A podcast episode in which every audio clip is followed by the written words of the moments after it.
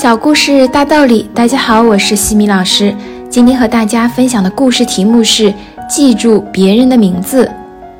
吉姆·哈雷十岁那年，父亲意外丧生，留下了他和母亲及两个弟弟。由于家境贫寒，他不得不很早就辍学，到砖厂打工赚钱补贴家用。他虽然学历有限，却凭着爱尔兰人特有的热情和坦率，处处受人欢迎。进而步入政坛。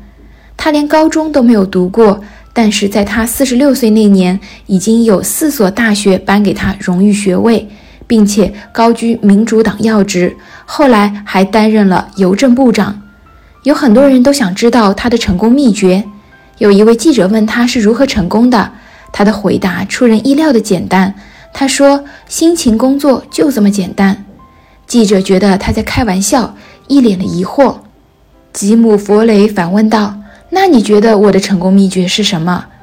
记者说：“听说你能够一字不差地叫出一万个朋友的名字。”“不，你错了，我至少可以叫出五万个。”这就是吉姆·弗雷的过人之处。每当认识一个人，他就要弄清楚对方的全名、家庭状况、他所从事的事业，先建立一个粗略的印象。等下次见面的时候，不管相隔多少年，他都能够准确地叫出对方的名字，然后拍拍他的肩膀，问问他的家庭、他的事业。吉姆·弗雷有这份耐心和细心，所以人们觉得他平易近人、和蔼可亲。我们都希望别人能够记住自己的名字，因为这是一种受人尊重的体现。如果你把别人的名字给忘了，或者记错了，则会处于非常不利的位置。有的时候要记住一个人的名字并不容易，尤其是当遇到了一个奇怪的名字的时候，一般人都不愿意去记住他，心想算了，这么难记，就叫他的小名好了，而且容易记。推销员西德里维曾经遇到过一个名字非常难念的客人，他叫尼古德马斯·帕帕杜拉斯。别人因为记不住他的名字，通常都只叫他尼古。李维说：“在我拜访他之前，我特别用心地反复练习了几遍念他的名字。当我用全名同他打招呼‘早安，尼古德马斯·帕帕杜拉斯先生’时，他简直目瞪口呆了。几分钟的时间，他都没有答话。最后，他热泪盈眶地说：‘李维先生。’”我在这个小镇上生活了三十五年，从来没有一个人会试着用我真正的名字来称呼我。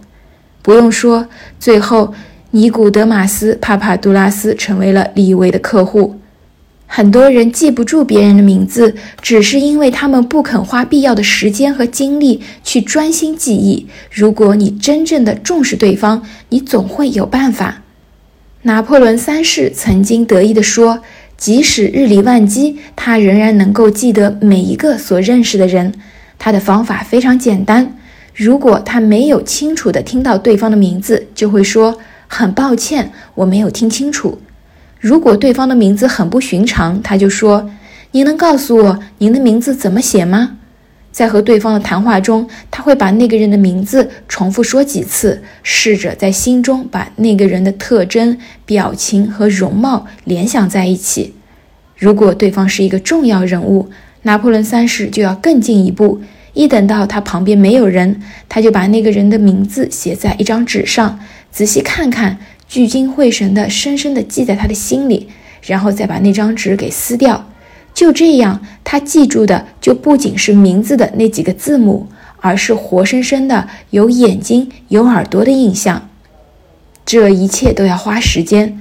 如爱默生所说：“礼貌是由一些小小的牺牲组成的。”记住别人的名字并运用它，并不是对国王或者推销员的特别要求，它对于我们每个人来说都同样重要。成长箴言。一个人的名字对他来说是所有语言中最甜蜜、最重要的字眼。我们应该注意到一个名字所能够包含的奇迹。记住每个人的名字，并且准确无误地叫出来，对任何人来说都是一种尊重、友善的表现。今天的分享就到这里。如果你喜欢这个小故事，欢迎在评论区给到反馈意见，也可以加微信 x i m i k t。和西米老师一起互动交流。感恩你的聆听，我们下次见。